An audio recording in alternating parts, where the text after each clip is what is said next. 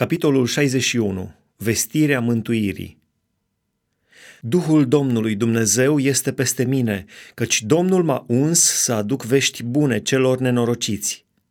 El m-a trimis să vindec pe cei cu inima zdrobită, să vestesc robilor slobozenia și prinșilor de război izbăvirea, să vestesc un an de îndurare al Domnului și o zi de răzbunare a Dumnezeului nostru, să mângâi pe toți cei întristați, să dau celor întristați din Sion, să le dau o cunună împărătească în loc de cenușă, un undelem de bucurie în locul plânsului, o haină de laudă în locul unui duh mâhnit, ca să fie numiți terebinți ai neprihănirii, un sad al Domnului, ca să slujească spre slava Lui.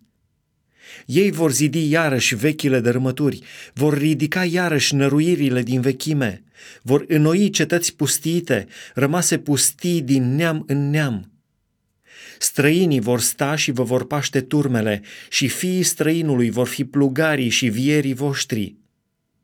Dar voi vă veți numi preoți ai Domnului și veți fi numiți slujitori ai Dumnezeului nostru veți mânca bogățiile neamurilor și vă veți făli cu fala lor. În locul ocării voastre veți avea îndoită cinste. În locul rușinii se vor veseli de partea lor, căci vor stăpâni îndoit în țara lor și vor avea o bucurie veșnică.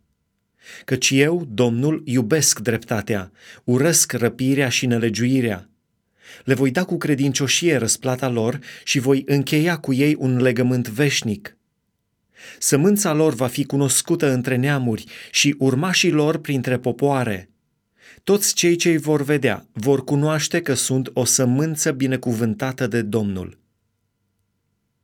Mă bucur în Domnul și sufletul meu este plin de veselie în Dumnezeul meu – căci m-a îmbrăcat cu hainele mântuirii, m-a acoperit cu mantaua izbăvirii, ca pe un mire împodobit cu o cunună împărătească și ca o mireasă împodobită cu sculele ei.